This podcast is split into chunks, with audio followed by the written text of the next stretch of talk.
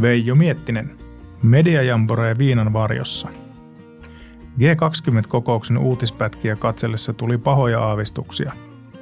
Lavrov jutusteli hymyillen sheikkien ja kiinalaisten kanssa, kun Blinken oli pääpainuksessa kuin seinäruusu.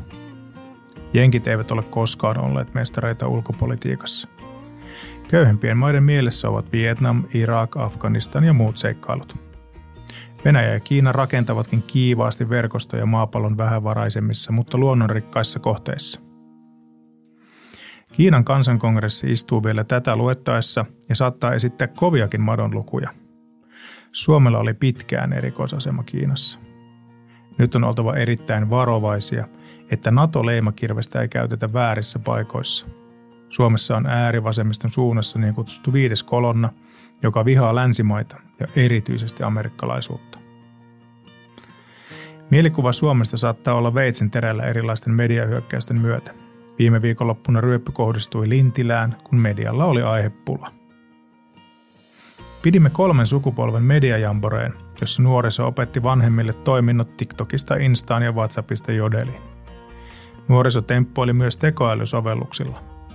Suvun juristiklaani varoitti, että tekoäly ei vielä ymmärrä tekijänoikeussäännöksiä. Harmittomatkin kokeilut saattavat aiheuttaa tuhansien eurojen laskuja, jos luodaan tuotteita, joissa on kopioitu ja muunneltu tekijänoikeuksien alaisia aineistoja. Suvun nuoriso korosti meille vanhemmille teemaa luonnonlakien kanssa ei voi neuvotella.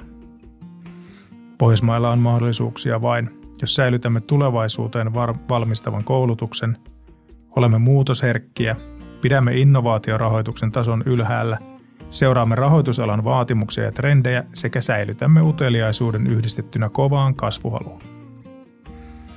Suvun pihi lääkäri muistutti, että 2,5 miljoonaa suomalaista on ylipainoisia ja yli 30-vuotiaista miehistä 72 prosenttia. Jos liika läski lähtee, ovat säästöt työ-, terveys- ja sote-sektoreilla noin 3 miljardia vuodessa. Perheparlamentti palkitsi myös illan parhaat jutut. Voiko Venäjällä nainen päästä presidentiksi? Vain jos Putin vaihtaa sukupuolta. Moskovassa oli mieletön passion.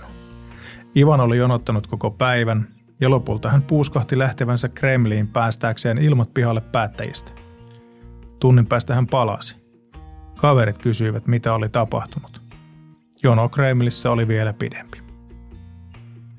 Miksi venäläinen vodka on niin kirkasta? Jotta sen erottaa hanavedestä, tietysti. Hyvää päivänjatkoa, toivoo Veijo Miettinen.